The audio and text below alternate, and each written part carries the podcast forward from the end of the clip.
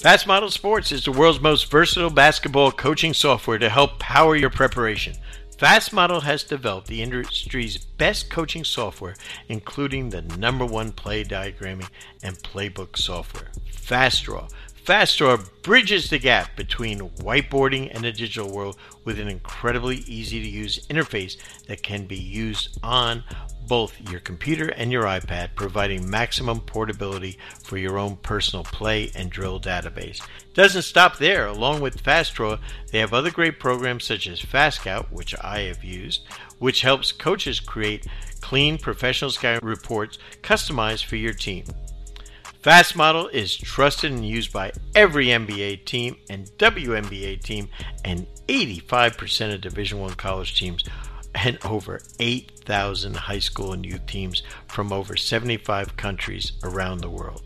In addition to a great product, they also provide basketball coaching resources through their blog and playbank, which features over 5,000 free plays and drills for their online coaching community. For access to these plays and more information, visit fastmodelsports.com or follow them on Twitter at fastmodel.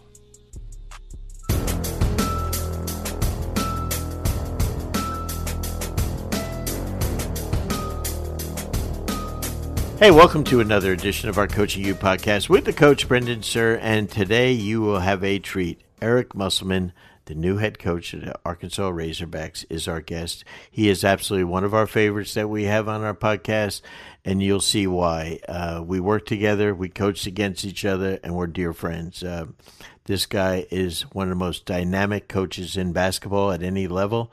Uh, he's going to really do a great job with Arkansas, and I think you'll see why. We're going to go cover a wide range of topics, uh, from philosophy to summer workouts to his care of you know his players to his player development, but most importantly, him as a father, one of the best I know. So I think after this timeout, you're really going to enjoy listening to my friend Muss, Eric Musselman. Let's meet our newest sponsor, Max One. Max One is the all in one coaching app that allows you to bring your team to train, communicate, and stay organized all in one easy to use spot. One thing I love about Max One is the convenience of every feature. You can easily create individualized workout for each player on your team with videos attached to each workout and deliver them to your athletes' phones, eliminating spreadsheets and paper handouts. Staying true to being an all in one platform, the communication features really can't be beat. Giving you the ability to send messages to athletes, coaches, and even parents with a touch of a button. Calendars can also be loaded into Max One, allowing you to organize your program with color coded schedules and events. With my experience as a coach, I know the importance of the athlete coach connection. Max One gives any coach at any level a way to start showing up where athletes are spending up to six hours a day with their eyes fixed on their phone. I was blown away by not only the number of tools offered by Max One, but the seamless ease of use. After talking with the Max One team, I can tell they share that my same passion for helping coaches and athletes get better.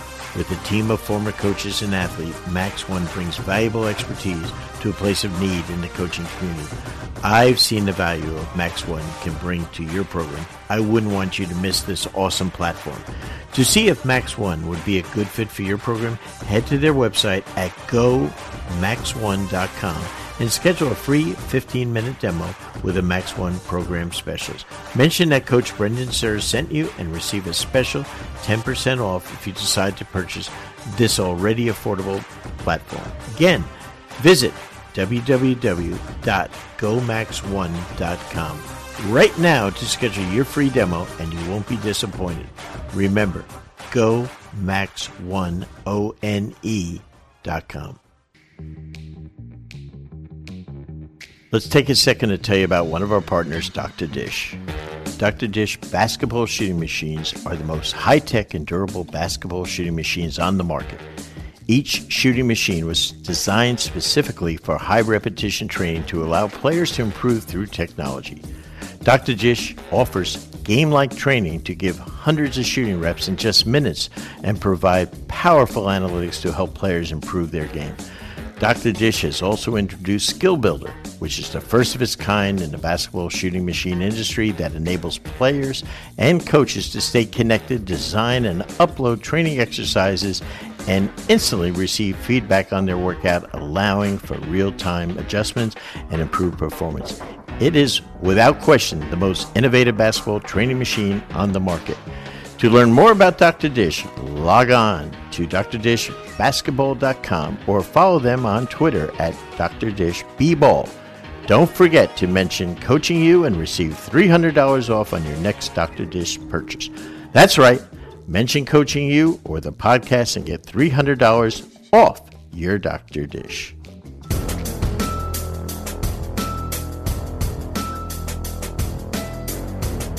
Hey, welcome to another Coach You podcast with the coach Brendan Suhr and one of my favorite people in the world, Eric Musselman, the new head coach of the University of Arkansas Razorbacks, is my guest. E, how are you, my friend? I'm doing great, Coach Suhr. Thanks so much for having me on. As our friend from Orlando, Lou Holtz, once said to us, uh, boy, this would be a great effing job if we didn't have to play games, huh? Boy, oh boy, what a what a job, huh? Man, oh man. And uh, tell me, uh, you were you the job you did at Nevada was absolutely you know amazing. Who would have ever thought when you went there the results you would have had? No one in basketball could have. It was one of the great things of all time. Now you go into a place where the expectations are off the chart because that's how the Razorback fans are. They're just fabulous sports fans. And uh, how does one deal with that, Eric?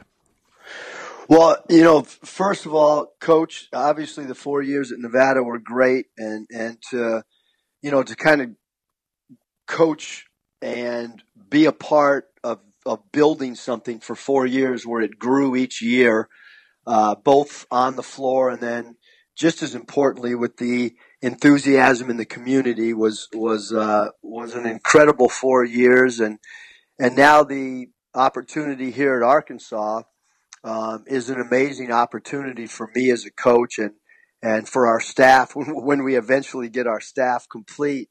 Uh, but there are expectations. We do have incredible fan base, uh, and, and, it's a unique job because uh, it's not just a community surrounding the university. It's an entire state uh, that has passion for the Razorbacks, and then you add in the fact uh, that there's been a winning tradition here uh, that plays in an incredible conference.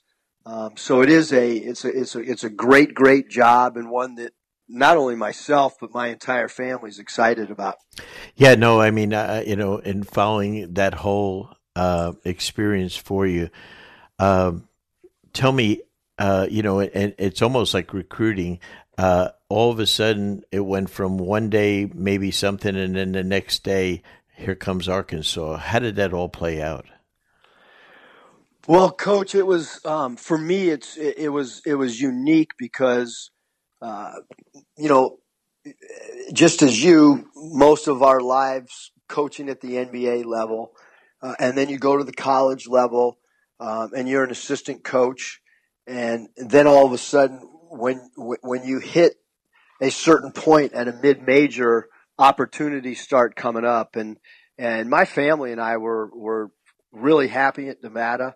Uh, and it was going to take like a what we felt like a really special opportunity uh, to leave a really good situation and and and leave a community that we liked. Um, and that that opportunity came at Arkansas, but uh, this March was a little bit different, you know, for my family and I with different opportunities that that were popping up, and and uh, everything happened so fast. Uh, and then and then when you talk to and have other opportunities. It's, you know, how are you going to fit? And, and everything that I do at the college level, I keep bringing back to the NBA. And at the NBA level, you're, you're not going to have success without having a good general manager and good ownership. Mm-hmm. Uh, at the collegiate level, you're not going to have success without a great athletic director and a great chancellor slash president um, of the university. And so uh, we found that fit here at Arkansas. And, and uh, but it is – you know, at some point in your career, you, you do have the opportunity uh, to be selective. And, and I think sometimes when you're younger, uh, you know, you just continue to take whatever job opportunities in front of you. And, and, and then you hit a certain point in your career where you don't have to do that. Um, and so the decision making process becomes much different. You know, let's go uh, back to Nevada for a second. Uh, it came your last three years there almost like you know we have you're now going to be on the SEC network all the time. Uh, it's one of the greatest things of that's ever been invented for college basketball for the SEC because you know every one of your games is on national TV basically, which is kind of cool and and so but when you're at Nevada, Nevada basketball was must watch TV. It was something that almost all of your games uh, were on. And what a tribute because that's a team you couldn't have found on uh, any station in the world, probably even Reno, uh, before you went there.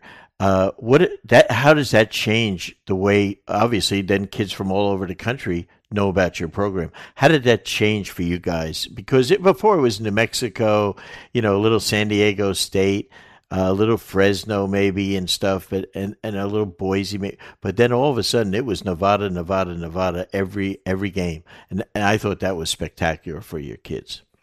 I mean, coach, it was amazing because you know our our recruiting. My first year, the first summer was really difficult. It was only regional recruiting. It was yeah. basically the Bay Area, Sacramento, um, you know, some Los Angeles, and and then all of a sudden. Uh, after year three, when we went to the Sweet 16, um, and going into last year, where tw- I think 28 of our 30 games were on major national television networks, and we kind of became a mid-major team, um, not at the Gonzaga level, but probably um, just below that, where people really enjoyed watching our team play. Uh, we had star player recognition. Mm-hmm. We promoted our players at an, you know, on social media. We we really promoted the Martin twins and Jordan Caroline and those three guys in particular, coach, they became household names in the college basketball world. And, um, they weren't first name even. It, it, was like the Martin twins when you, or, or, or then it just became nationally the twins. We would walk through airport and we'd walk by and I'd hear a guy say, Hey, there go the twins. and so it became really, really cool. Cause you're right. When, you know, when I first got in, the Mountain West. It was UNLV, New Mexico, San Diego State. Those three programs uh, were the the programs that were being promoted um, from the national. They had name brand recognition, um, and and uh, again because of the players we had and the style of play. Uh, and and and kind of being a team that, that people enjoyed watching, um, it turned it in. It, it, turned Nevada into kind of a name brand uh, product in the college basketball environment. And you had a great niche because you'd play, you know, at uh, you know uh, whether it be uh, seven, uh, ten o'clock or ten thirty uh, Eastern. Uh, so you know. I'm getting your games at nine nine thirty in Baton Rouge, and and I, and that was that was perfect for me. I could still say all the way to the end uh, and watch those games, and it was it, it, was it was amazing. Uh, I think the biggest thing, Eric, was how you almost had to go and re-recruit your team last spring, as all three of those kids could have put their name and they did put their name in, but could have gone to the pros, and I think they all made the right decision. They they I think they did too, coach, and you know, the big thing on that was uh, we, you know, we want our guys to reach their ultimate goal, which is which is to play in the NBA. Uh, everyone's got that goal, but then realistically, some guys are going to have to play in Europe. Some guys are going to have to play in the G League. Um, and so, what you try to do with a guy, especially an underclassman, where Cody and Caleb Martin both had another year uh, of grad school to play, and then Jordan Caroline. Um, also had another year of eligibility, and they all three tested the NBA waters. And what we did is we just tried to, number one, set up the workouts in a manner where they were going to go to places that would one give them great feedback and be honest, mm-hmm. uh, and then two go to places uh, where they could be uh, have realistic chances. Meaning there was no real reason for those guys to go to a team that only had a lottery pick to work out because we had discussed internally with their families and inner circles uh, that maybe Caleb last year a late first round mm-hmm. or potentially early second. Uh, Cody Martin and Jordan Caroline more second rounders last summer or last year around this time, and so uh, those were the workouts that we tried to set up and facilitate. And then you, and then you've got uh, the added dimension of trying to have those guys not miss class while they're doing as many workouts as possible. And so we devoted a staff member, uh, basically where that's all he did, uh, for, for the month of the, of the draft workouts. And then what we just tried to do is call after each workout and get as much feedback uh, for our guys as we could and then present it to, to, to their families for them to make the decision at least that it would be an educated decision based on a lot of feedback. Yeah, no, it's a difficult thing, and I know uh, the, the Martin, the twins are, are going to Chicago in a week uh, for some workouts and stuff there. Uh, what's your expect? And they'll always be part of your family. Uh, what what's your expectation for those guys? You know, it's interesting because as you start talking to NBA GMs and and uh, you know NBA scouts, when you've been there, coach, it make your presentation on the guys is much different. Um, you know, so you take a guy like Cody Martin. I, I can talk about a role that if I was an NBA coach, where he would fit in. In other words, yep. um, you know, he could fit in the last two minutes of the first quarter and the first four minutes of the second quarter, and he can play three different positions. And so you can get some rest with your starters by having a guy who can play positionless basketball and can play a little point guard for two minutes. Then maybe he can slide over the small forward and defend a premier score on the opposing teams.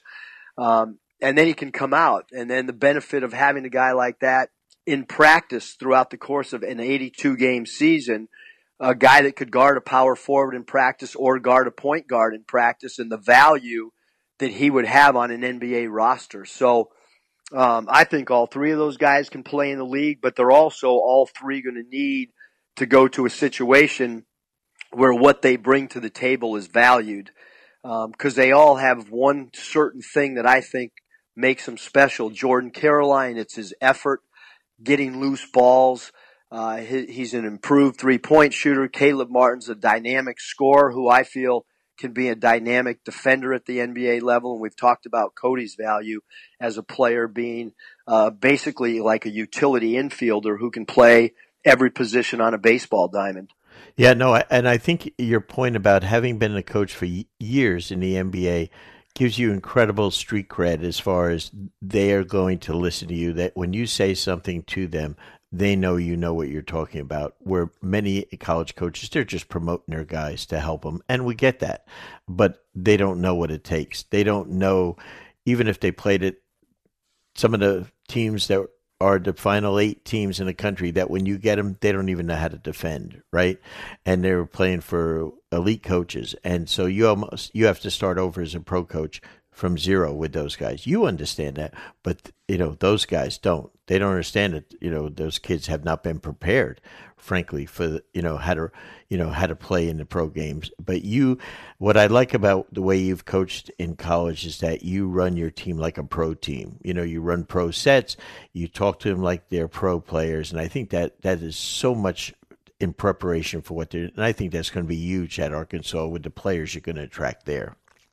We, we, you know, we hope so, coach. And I think the biggest thing is just, you know, with today's student athletes or today's NBA player, like it's got to be a partnership. And it, it doesn't mean that you lack discipline if you have partnership with your, with your ball club.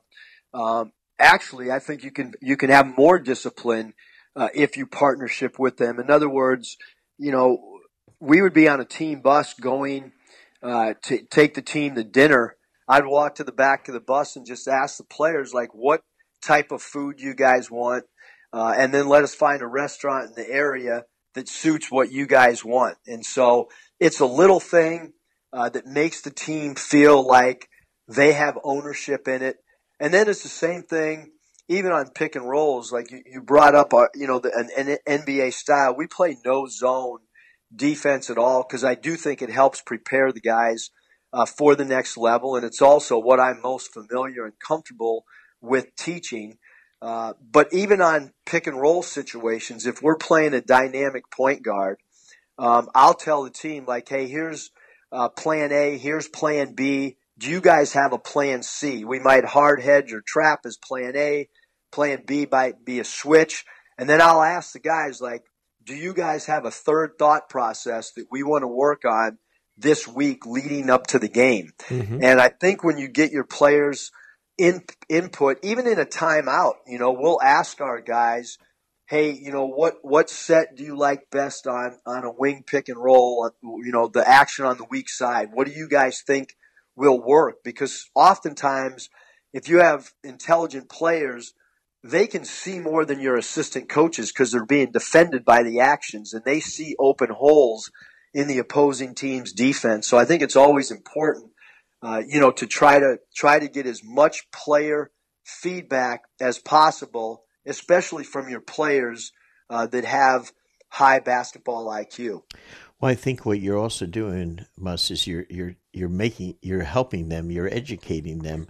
Uh, if you just tell them every day, uh, as one one coach that we work with uh, uses the terminology, he says, if you script everything for them, guess what? In the game, there are no scripts, and all of a sudden, when they have to now play what he calls messy basketball when someone takes you out of what you're wanting to do. They have to be able to know how to play. And I think that's what you're doing. You're helping them learn how to play. And I think too many guys uh, try to script every drill out. That's not the way basketball is. It's it's it's a reality show of things that you never planned for happening. And now how do you react? How do you make quick decisions? And I think that's what you're really preparing you guys for. That's the NBA. Yeah, you. I mean, you have to. I think you know a lot of the guys now are you know they're teaching concepts. When you look at the Warriors, a lot of stuff that that Golden State's doing exactly. is is basically out of concepts, and I, I, I agree with that, coach. That that basketball you can never plan. Uh, for what's going to happen over a 40 minute college game or a 40 minute NBA game. There's always detours and roadblocks that happen uh, every little four minute segment, there's something new that happens that uh, that you had no clue that it was going to, you know, whether it's your own player getting into foul trouble, an opposing team getting into foul trouble, someone on one team getting hot, getting in a zone where you've got to try to milk that player as much as possible. Um, and and I felt like the great greatest coaches that I've worked with or greatest coaches that I've coached against have always been those coaches that have a feel during the course of the game. You mentioned coaches you worked with. You and I had the opportunity to work uh, with our legendary friend and mentor, Chuck Daly, uh, with the Magic. Tell me what you learned from Chuck. What was good? What was you know what you enjoyed about it? um, so much. I, I think one other than him buying every meal for us. That was, that was yeah, that was number one. Yeah, the free meals at the top end of every restaurant in every big city. Yep. Um, I, I, the thing that, that I'll that looking back now with with Coach Daly was, I really felt like as much as he coached our team, he was coaching our staff, mm-hmm. and and and you would know much more than me, Coach, because you were with him way more years and at different time frames with him. But certainly, be, being with him his last year of coaching um, and the only year that I was with him, I really, really felt like he was trying to prepare all of us that were under his little umbrella as coaches as much as he was preparing our team to win games. Um, but but with the players, I've never seen such a master of of of of being a players coach, where the players loved playing for him, but also being a disciplinarian uh, and having his team execute late games. He was a basketball genius, but more so, he was he was a people genius in how to deal with with with all the different things that come up over an 82 game season. Eric, when you worked with him, uh, he was 69 years old. Okay, how incredible is that? So uh, to take you back to when you said, you know, I was with him at different stages. So when I'm with him with the Pistons for four years, uh, you know, we go through this incredible run of championships. Uh, the very first practice I go to, I joined their team the first week of January in 1989 because Dick Versace became the head coach of the Pacers. So I left the. Hawks to go there as, as, as a top assistant.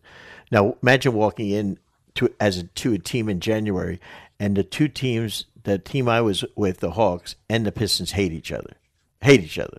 Okay, and and I'm walking in, and I'm going there, and I'm going to be a top assistant over Brendan Malone, who's been there from the start of the season. Okay, so that in itself is dicey. We only have two people on the staff.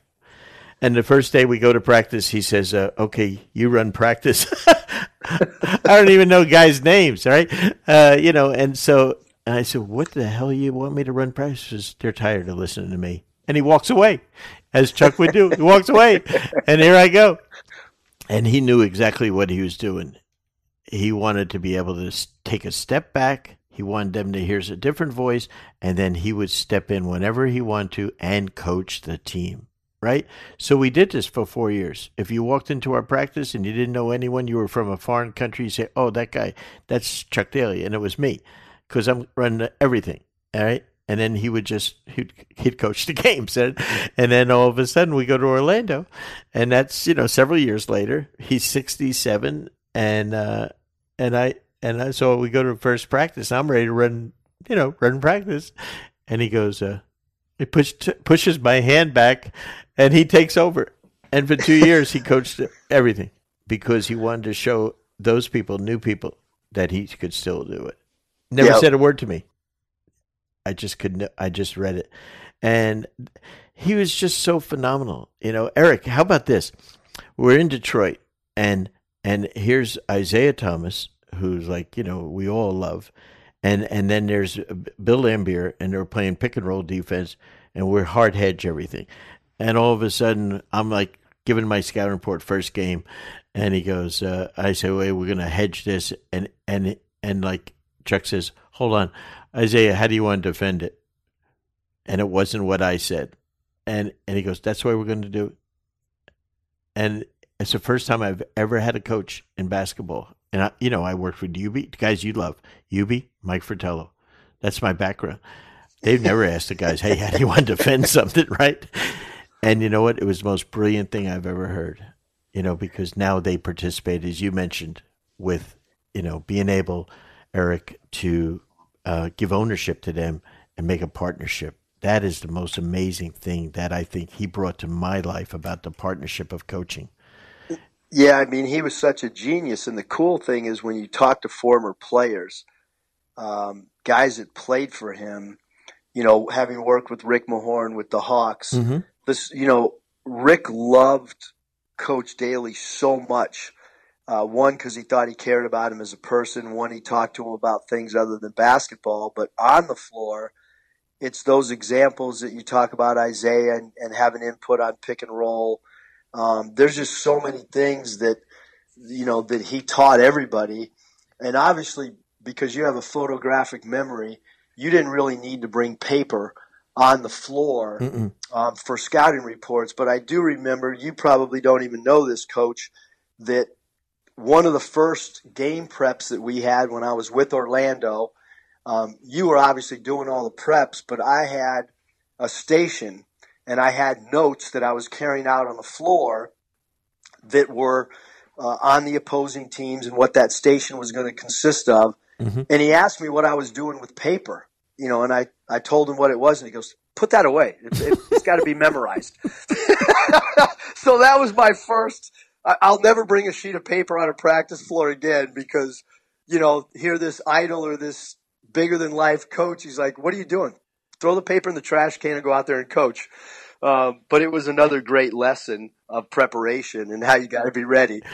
you went to a much better school than Chuck and I. You went to University of San Diego, a great Jesuit school. Chuck and I went to state colleges. He's at Bloomsburg. I'm at Montclair State. We cheated our way through. I had paper in my pocket all the time, and so because and but you know what? the thing that B.J. Armstrong, uh, you know, we had remember that second year in Orlando, and B.J. to this day, every time we talk, he'll say how did Chuck do that? How did Chuck do that? He'll cite stories. He, of Chuck that he had as one player. This guy's with Phil Jackson for years, and he's he says I had Chuck Daly and Phil Jackson. He holds them equal, uh, you know, and and it's just so neat. That is Eric. I think the biggest thing that you bring to coaching for these young players today is who think that they're, you know, tomorrow they're in the NBA, they want to skip steps, the whole deal.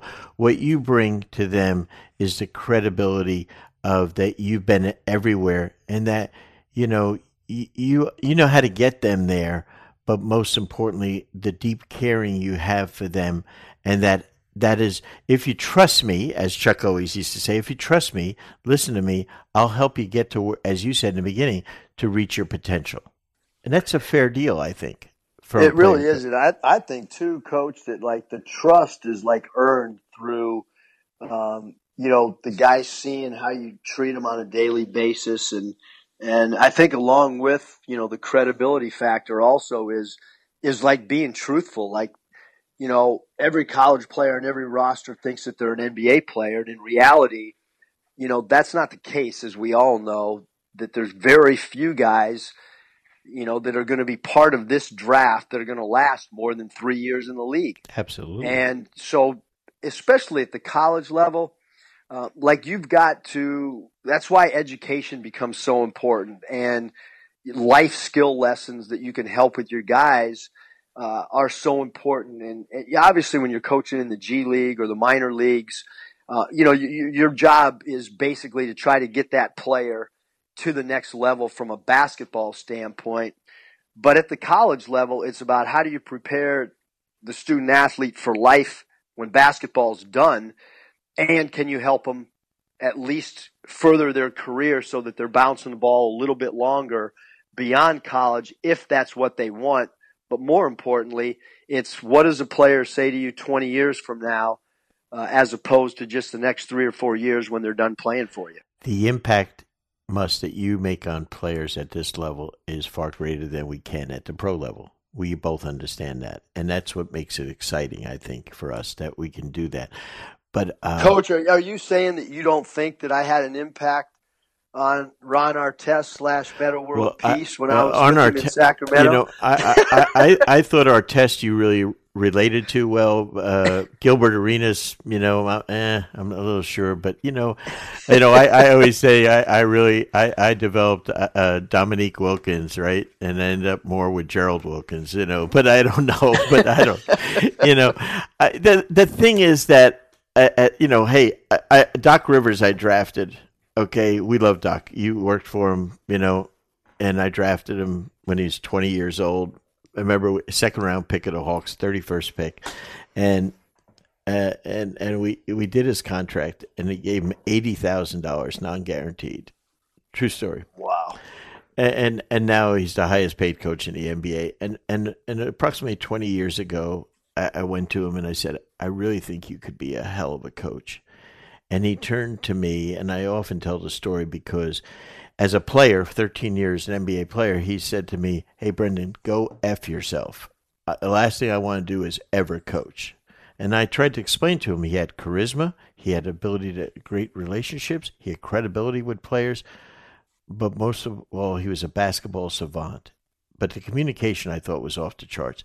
And he still echoed those, you know, F words to me. But and now we're 21 years later. He, he, you know, he's coaching, and he and he and he's and he came and spoke at Coaching U last summer in Vegas, and he said to me, he said, uh, "The greatest thing I've ever done is coach," and he says, "I like it more than when I played."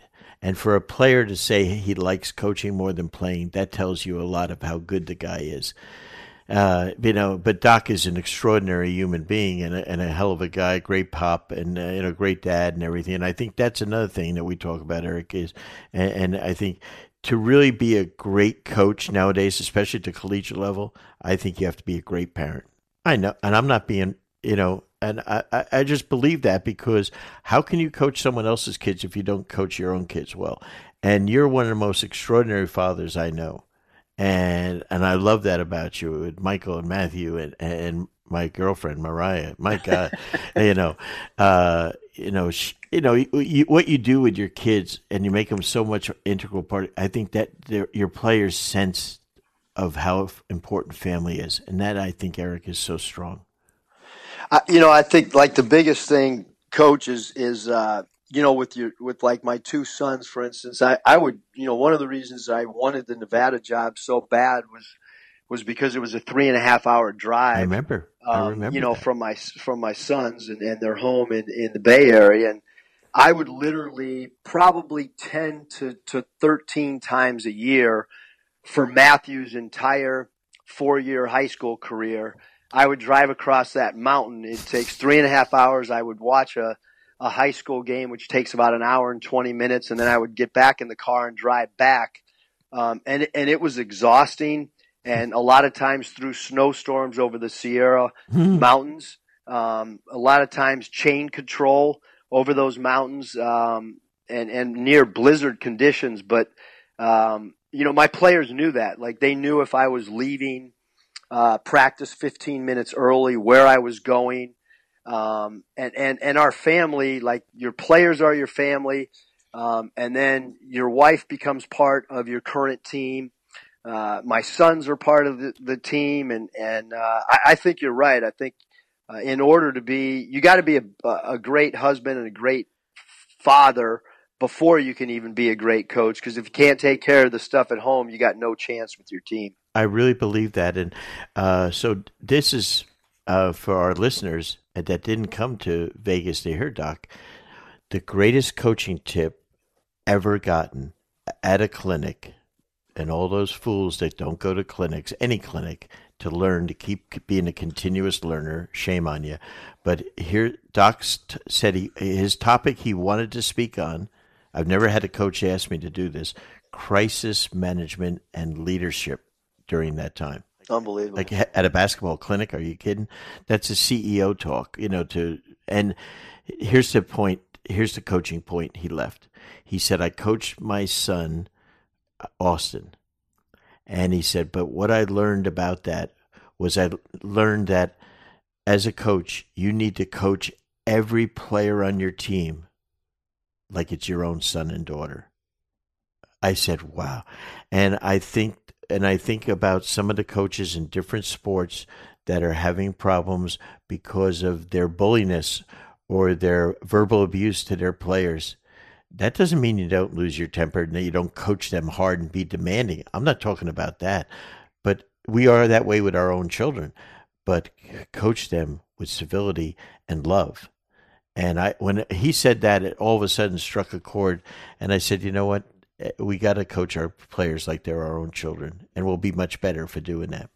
I don't think there's any doubt about that. And even, you know, it's really interesting, coach, because um, obviously, you know, getting back to college basketball, mm-hmm. your your recruiting visits.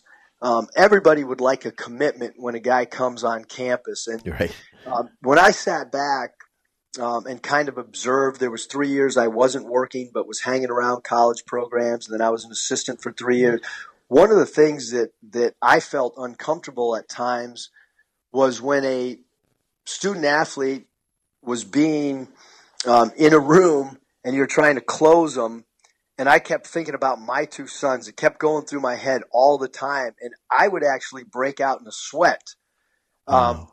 Thinking about the pressure if, if my son was, was, was, was kind of pushed into making a decision on the spot. And so from a recruiting standpoint, I always remember that when guys are on visits. How about um, that? And and it's just stuck with me, and I get emotional thinking about um, one of my two sons in a room with some grown adults and who can really know how to manipulate, right?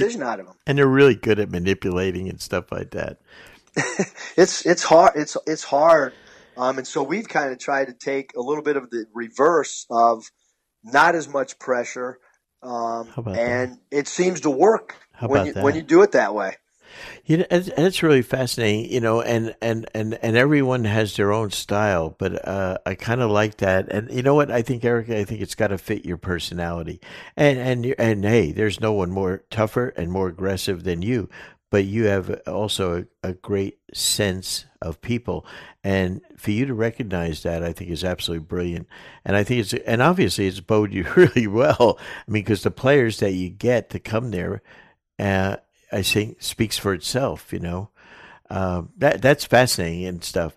What now? You were nice enough to uh, leave LSU uh, to take the Nevada job and allow me to slide into your spot. So we really appreciate that, and allow me to coach uh, Ben Simmons for a year, which was, uh, you know, really life changing. You know, to all the players I've worked with, he was just so unique, so fascinating, and you, and you said something before that really struck a chord. You know, you know of Ben, and you didn't get to actually coach him like you wanted to, but the thing that impressed me about him Muss was he, he he was a genius, an absolute genius basketball.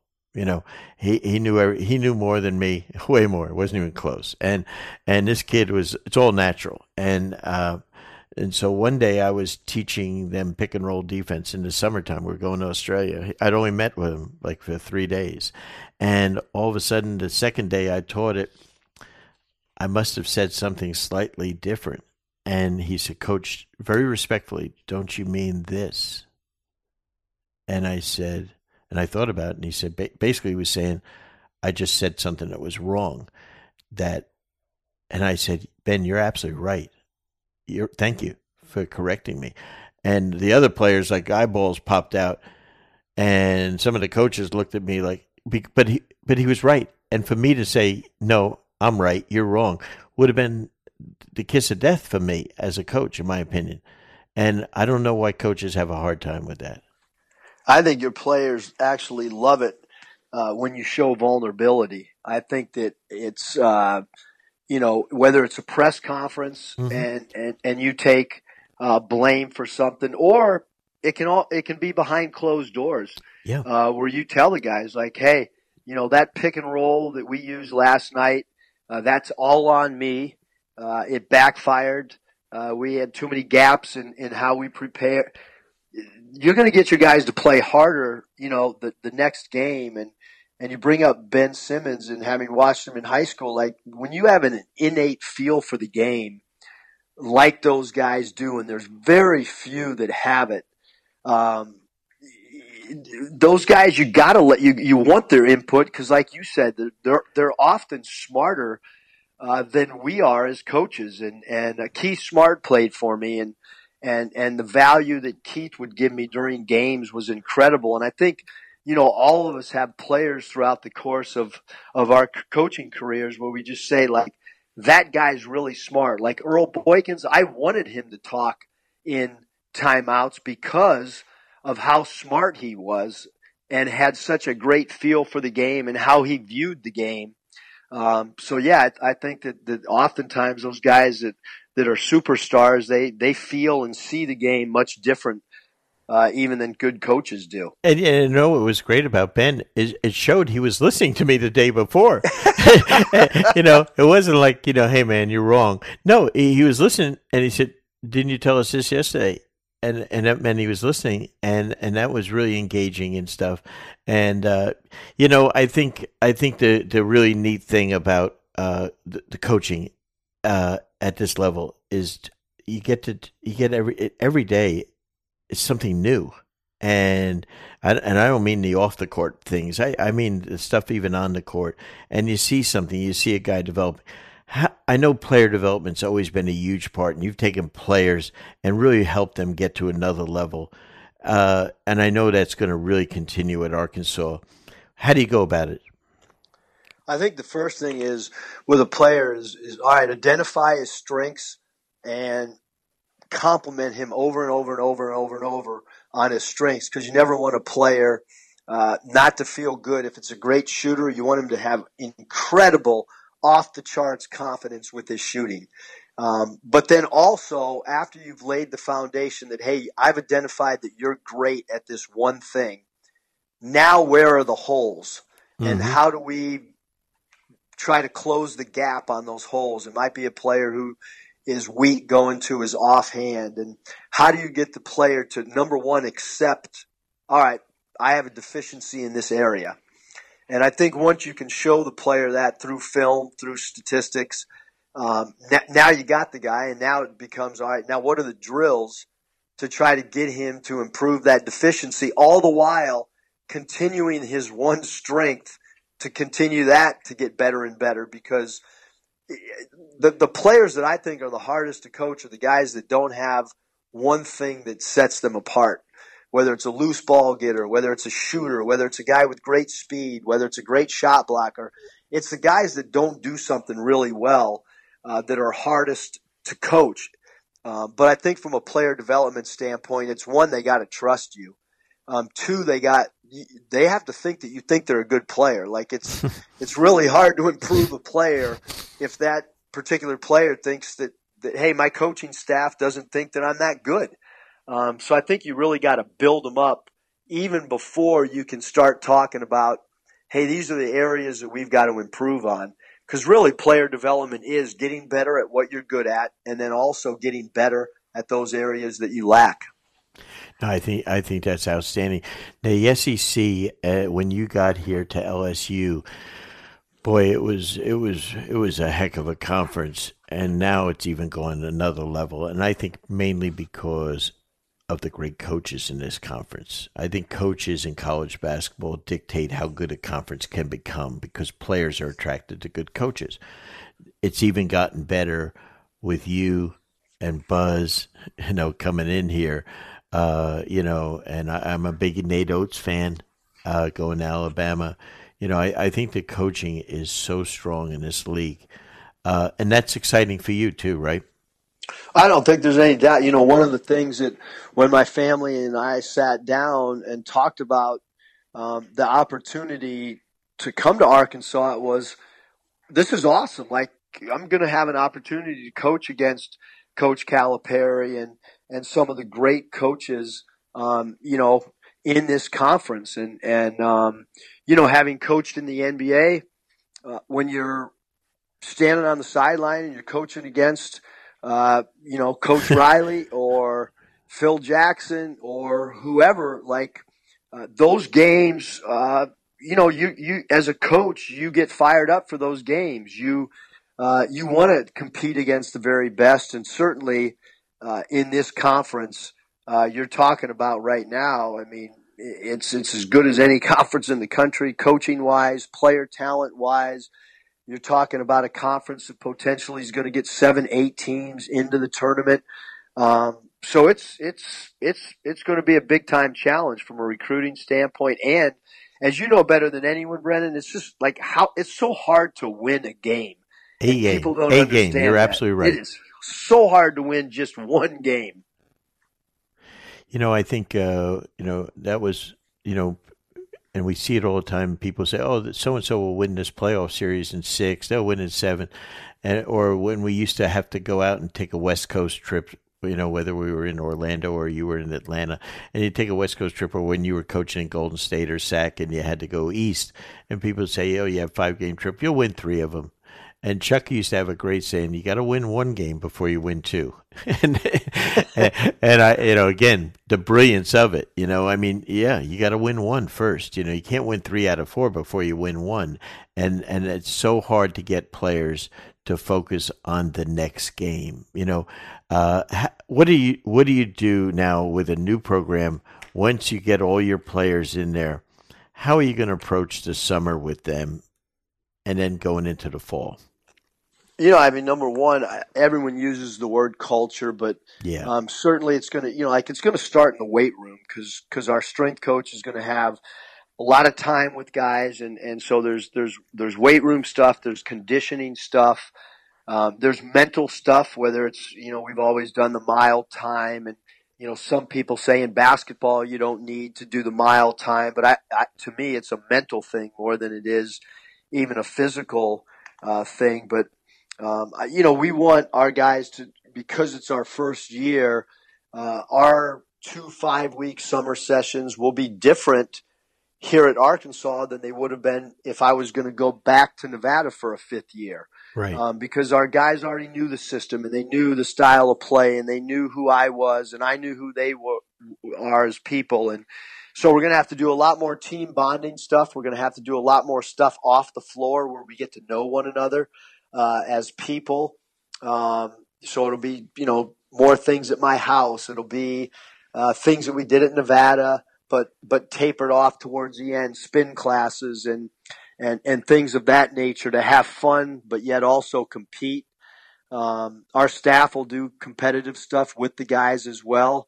Um, and, and then on the floor, there's going to be a, it's going to be a lot of terminology stuff. It's going to be a lot of introducing, uh, you know, how we play pick and rolls and how we defend cross screens and down screen actions and those type of things because we don't want to get uh, to, to October and start doing that stuff. So in our allotted time frame, um, we will really, really try to get our guys to understand the identity that we want to play with on both sides of the ball.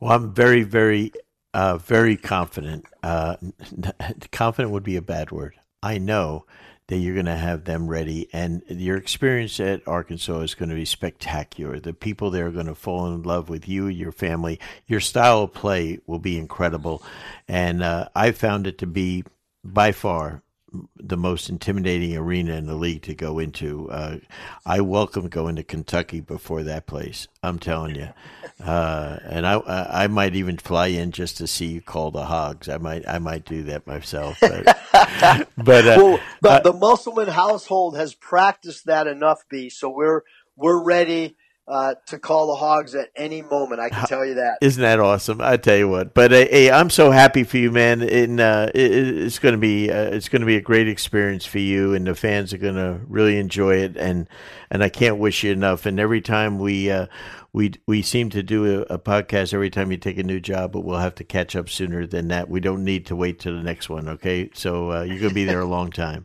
Eric, thank you so much, brother. Thanks so much for having me on, Coach. Mus, thank you so much. Uh, great coach. He's going to be phenomenal at Arkansas, and really watch this program as it as it continues to just rise and, and go ahead. It's really a, uh, it's a great coaching hire uh, for the SEC and for Arkansas, uh, and it makes that basketball conference just one of the absolute strongest in the country. But hey, I want to remind everyone uh, till May thirty one this is your last discount price of $349 for Coaching U VIP, our experience out in Vegas, uh, July 8 and 9. Make sure you, you sign up. It, it, we only limit it to about 100 seats, so make sure you sign up. We're more than halfway there. So you want to get in 349 the price on June 1 jumps to 399 okay so we're trying to help you, you know, to save money as you go along. And uh, really, I want to emphasize you get all the videos of all our incredible speakers.